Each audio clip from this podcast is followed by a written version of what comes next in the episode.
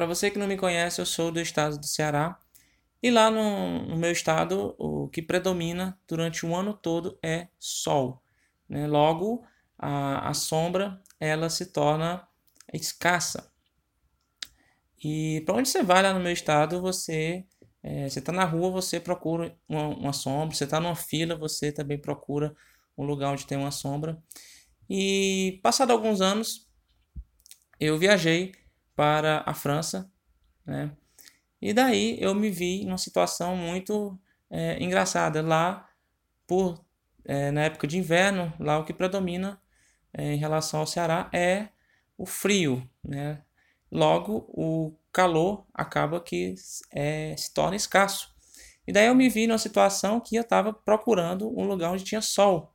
Por quê?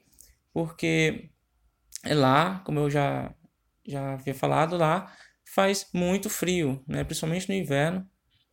E na região onde eu estava morando era uma região é, alta e lá fazia muito frio mesmo. Daí eu procurava bastante sol quando aparecia, quando tinha uma oportunidade, tá?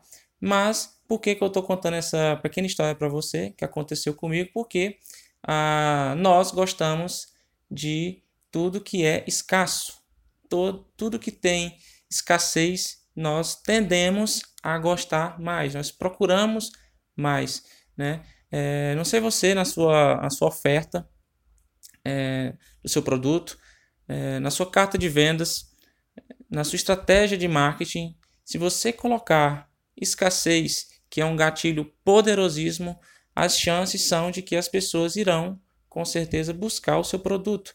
Se o seu produto, na oferta dele, ele demonstra escassez, nós é, tendemos a estar aí sempre buscando algo que é difícil, né, que é escasso.